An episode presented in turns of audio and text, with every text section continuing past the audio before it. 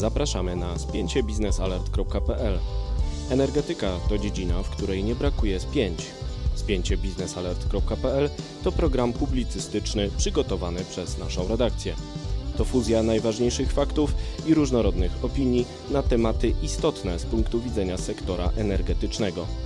Energia elektryczna i gaz, atom i OZE wszystkie te zagadnienia mieszamy niczym miks energetyczny dogłębnie i z komentarzem na koniec każdego tygodnia. Szanowni Państwo, nazywam się Wojciech Jakubik, jestem redaktorem naczelnym portalu biznesalert.pl i razem z Mariuszem Marszałkowskim po drugiej stronie kamery zapraszamy na kolejne spięcie biznesalert.pl. Tym razem przyjrzymy się zagadnieniu neutralności klimatycznej i ostatnim negocjacjom w Brukseli, które zakończyły się pewnymi ustaleniami, ale to na pewno nie koniec gry wokół wielkiego celu neutralności klimatycznej do 2050 roku, który ma zostać przyjęty na poziomie unijnym, być może będzie realizowany też na poziomie krajowym ma to wielkie znaczenie dla gospodarki, całej polskiej gospodarki, nie tylko energetyki, bo jeżeli mamy się dekarbonizować, czyli usuwać emisję dwutlenku węgla z działalności gospodarczej, to musimy całkowicie zrewolucjonizować naszą gospodarkę, a to oczywiście będzie kosztować dużo pieniędzy. Ile tych pieniędzy jesteśmy w stanie wyzyskać z Unii Europejskiej i dlaczego mamy taki, a nie inny rezultat tego szczytu, to będzie temat naszej krótkiej rozmowy w spięciu biznesalert.pl, dlatego nie pozostaje mi nic innego jak oddać głos Mariuszowi Marszałkowskiemu, aby pokrótce opowiedział, co zostało ustalone na ostatnim szczycie unijnym. E, tak, to znaczy, jeżeli mówimy o e, szczycie, no to jak wiemy, tyczy on się, mm, e, tyczył on się ustalenia nowych ram finansowych, nowego budżetu na lata 2021-2027. I po kilku dniach, najdłuższym szczycie w historii Unii Europejskiej, mm, osiągnięto pewien kompromis. Kompromis dlatego, że każda ze stron w jakim stopniu musiała e, odpuścić, musiała e, zmniejszyć swoje oczekiwania. No i tak doszło do, do, do, do, do osiągnięcia kompromisu. Mhm. Tak, bo te dwie strony to były kraje, które chciały jak najwięcej wyciągnąć z Unii Europejskiej, takie jak Polska, które chcą być dalej beneficjentami budżetu unijnego z jednej strony, a z drugiej strony tak zwani skąpcy, nazwani tak e, retorycznie przez uczestników tych negocjacji, tych, którzy liczyli na dużo pieniędzy, czyli państwa zachodniej Europy, które, tak jak na przykład Holandia, nie chcą już dokładać do tej kasy, szczególnie w dobie kryzysu, szczególnie w dobie pandemii koronawirusa. No i musieli się spotkać gdzieś pośrodku, aby w ogóle jakiś budżet unijny powstał. Przepraszam. E, tak. E, tak, zgadza się. I jednym z tych kompromisów e, jest e, Fundusz Sprawiedliwej Transformacji, a raczej środki na niego przeznaczone w ramach mechanizmu sprawiedliwej transformacji, czyli tego mechanizmu, który ma doprowadzić do neutralności klimatycznej do 2050 roku.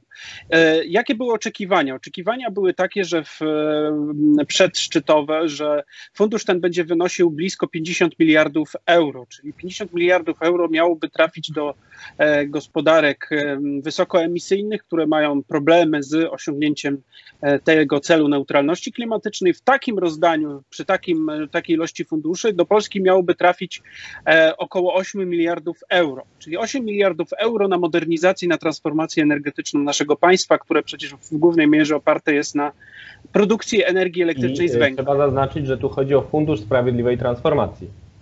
Tak jest, Fundusz Sprawiedliwej e, Transformacji, czyli jeden z trzech elementów e, mechanizmu sprawiedliwej transformacji. E, okazało się w rezultacie, że fundusz ten zostanie ograniczony do 10 miliardów euro, co oznacza, że w przypadku Polski e, polski udział w tym torcie zmniejszył się z 8 miliardów euro do około 2, pomiędzy 2 a 3 miliardów euro. No, to są kwoty, które są znacznie poniżej oczekiwań, znacznie poniżej e, możliwości przeprowadzenia sprawnej tej transformacji energetycznej.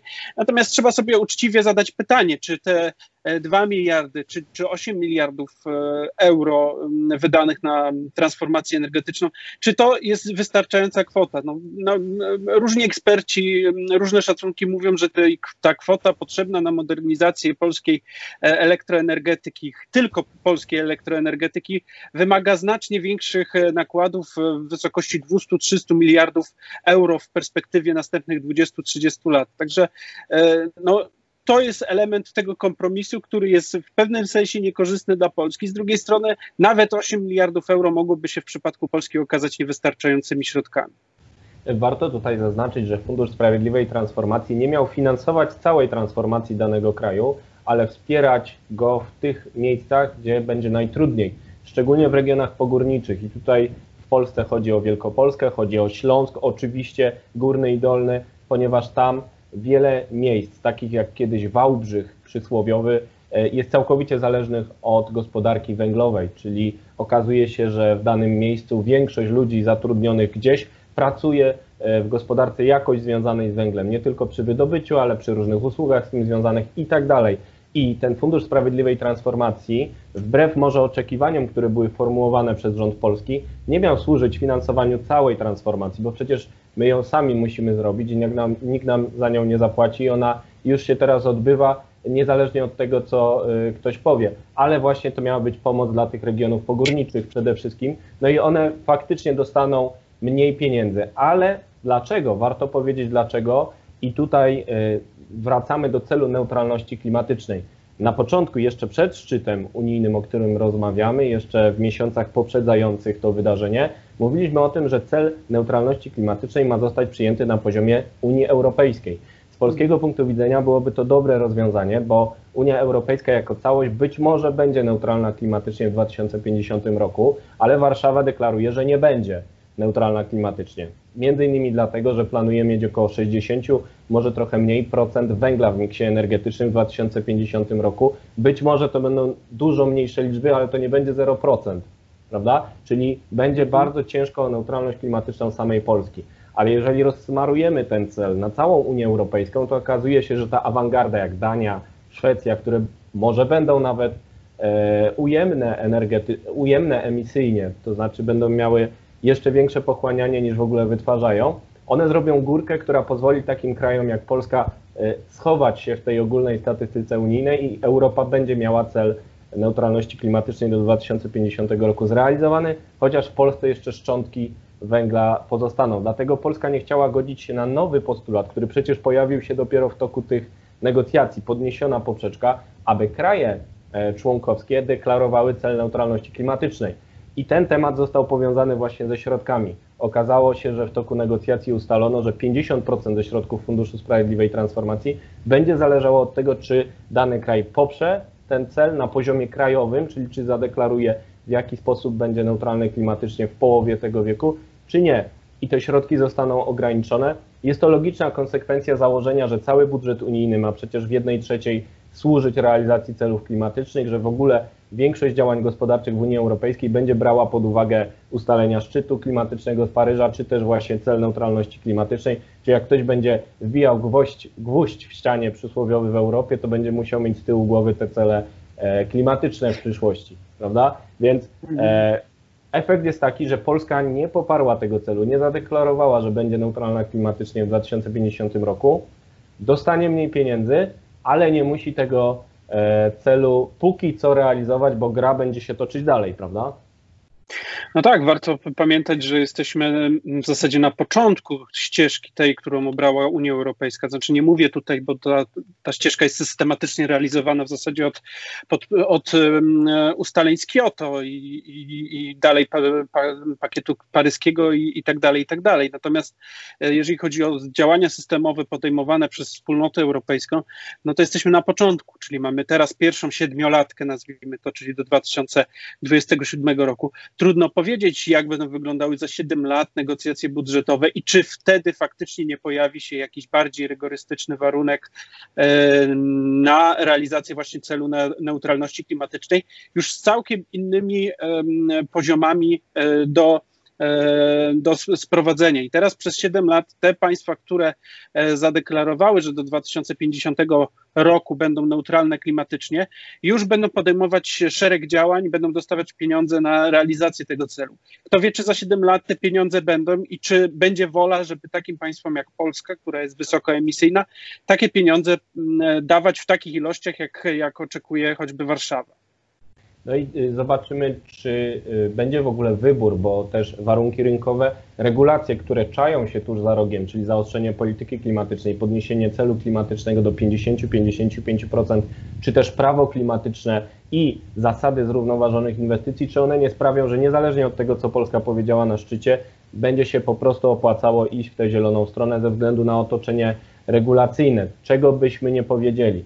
Dlatego sceptycyzm Polaków e, będzie na pewno testowany w nadchodzącym czasie, czy uda się wypisać z polityki klimatycznej nie wychodząc z Unii Europejskiej. Na pewno ten spór e, będziemy obserwować w spięciu w przyszłości, ale warto jeszcze jeden spór tutaj wyciągnąć na wierzch, ponieważ chcemy być uczciwi wobec naszych czytelników, wobec naszych widzów i będziemy mówić o rzeczach, które być może są trochę niezręczne dla e, przedstawicieli rządu, dla tych, którzy e, negocjowali neutralność klimatyczną e, w Brukseli. Warto sobie jasno powiedzieć, że spór wewnątrz rządu wokół neutralności klimatycznej podkopał pozycję negocjacyjną Polski i być może wpłynął na mniejsze, gorsze wyniki tych rozmów niż moglibyśmy oczekiwać, być może nawet na lekką zmianę stanowiska polskiego w stosunku do pierwotnych założeń.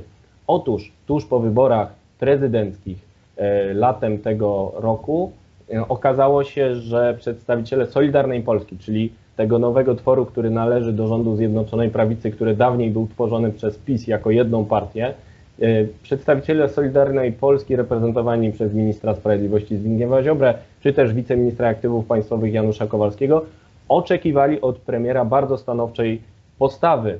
Oczekiwali, że Polacy w razie czego za, zawetują ustalenia szczytu unijnego i teraz e, dywagują na temat osiągnięć premiera Mateusza Morawieckiego w Brukseli, mówiąc coś takiego. Zacytuję tutaj właśnie pana Janusza Kowalskiego, który jest takim e, awangardowym, głównym wojownikiem o to, aby Polska mogła dalej używać węgla, aby Polska wyciągnęła jak najwięcej z Unii Europejskiej, dając jak najmniej w zamian, czyli nie godząc się na przykład na cel E, klimatyczny. E, pozostajemy jednak przy wątpliwościach co do ustaleń w sprawie powiązania praworządności z budżetem. To jest kolejna sprawa e, rozgrywana przez tę frakcję, która wywiera nacisk na premiera Mateusza Morawieckiego i jednak podają wątpliwość ustalenia tego szczytu, które zostały podjęte przez premiera rządu, w którym jest pan Janusz Kowalski i inni tak zwani ziobrzyści. Istnieje ryzyko, że podejmiemy najważniejszą decyzję gospodarczą ostatnich 30 lat w sposób nieprzemyślany. Nie ukrywamy, że niepokoi nas to, iż w tej sprawie inny komunikat płynie ze strony przewodniczącego Rady Europejskiej czy szefowej Komisji Europejskiej, ale oczywiście ufamy polskiemu premierowi. No i tutaj pan minister Kowalski puszcza oko do wyborców i sugeruje, że być może owoce tych szczytów nie są takie, jakie powinny być. Jeżeli dodamy do tej układanki związki zawodowe górnicze, które naciskały na to, żeby nie ustępować ani cala E, w sprawie neutralności klimatycznej, a tak naprawdę podkopywały szanse na środki, na transformację właśnie na ich podwórku, no to mamy taki e, niezdrowy układ w rządzie, w którym ma, jest jakaś pozycja negocjacyjna, reprezentowana m.in. przez ministra do spraw europejskich Konrada Szymańskiego, czy ministra klimatu Michała Kurtykę. Jest ona podkopywana na tej sferze medialnej, publicystycznej właśnie przez frakcję, która chce się być może jakoś odróżnić, no bo E, warto wyborcom pokazać swoją wyjątkowość, żeby zbierać już punkty procentowe przed następnymi wyborami parlamentarnymi i być może szansą na takie wyjaskrawienie swojej obecności w rządzie jest ta neutralność klimatyczna. Panowie się spierają, negocjacje trwają i zobaczymy, ile stracimy na kolejnym sporze międzyresortowym, kolejnym sporze wewnątrzpartyjnym, który na pewno nie pomógł tym negocjacjom. Tak, no to tu masz w zasadzie wszystko powiedziałeś, co, co, co można było chcieć powiedzieć i usłyszeć. E, ja tylko dodam, że mm, e, to jest ciekawe, ponieważ e, jak się obserwowało ten szczyt, to bardziej można było dostrzec różnicę pomiędzy właśnie tymi frakcjami wewnątrz e, Zjednoczonej Prawicy niż e, krytykę ze strony opozycji, e, jeżeli chodzi o ustalenia tak szczytu. I to jest chyba takie najbardziej symptomatyczne, że większa część tego hałasu związanego z no, to hasło weto albo śmierć, no, myślę, że będzie przez wiele osób rozbrajane na części pierwsze i zarówno ze strony rządowej, jak i ze strony opozycji. I pytanie właśnie, czy to pomogło? No raczej, raczej raczej na pewno nie umocniło polskiego stanowiska, polskiej pozycji negocjacyjnej. i my, proszę Państwa, nie będziemy rozstrzygać, kto ma rację. Państwo mogą to zrobić w komentarzach, mogą to zrobić w tekstach, które można wysyłać na adres naszej redakcji, który widnieje na stronie internetowej. Ważne jest to, że rzeczywiście po raz kolejny spór wewnętrzny między Polakami osłabia ich pozycję w relacjach zewnętrznych, który to już raz w historii, tym razem w przypadku neutralności klimatycznej. No trudno, taki mamy bałagan już y, regularnie w historii. Miejmy nadzieję, że jednak na koniec dnia owoce tego szczytu unijnego i kolejnych, które czekają nas w kontekście neutralności klimatycznej, będą dobre dla Polski, dla polskiej energetyki, która będzie się skutecznie, miejmy nadzieję, zmieniać tak, aby e, Polakom żyło się lepiej i dostatniej. E, cytując klasyka, e, będziemy to dla Państwa śledzić w kolejnych spięciach biznesalert.pl. Tymczasem dziękuję Państwu niezawodny, Państwu niezawodny Mariusz Marszałkowski po drugiej stronie kamery oraz Dziękuję. ja, Wojciech Jakubik. Zapraszamy już teraz do następnego spięcia biznesalert.pl. Dziękuję bardzo.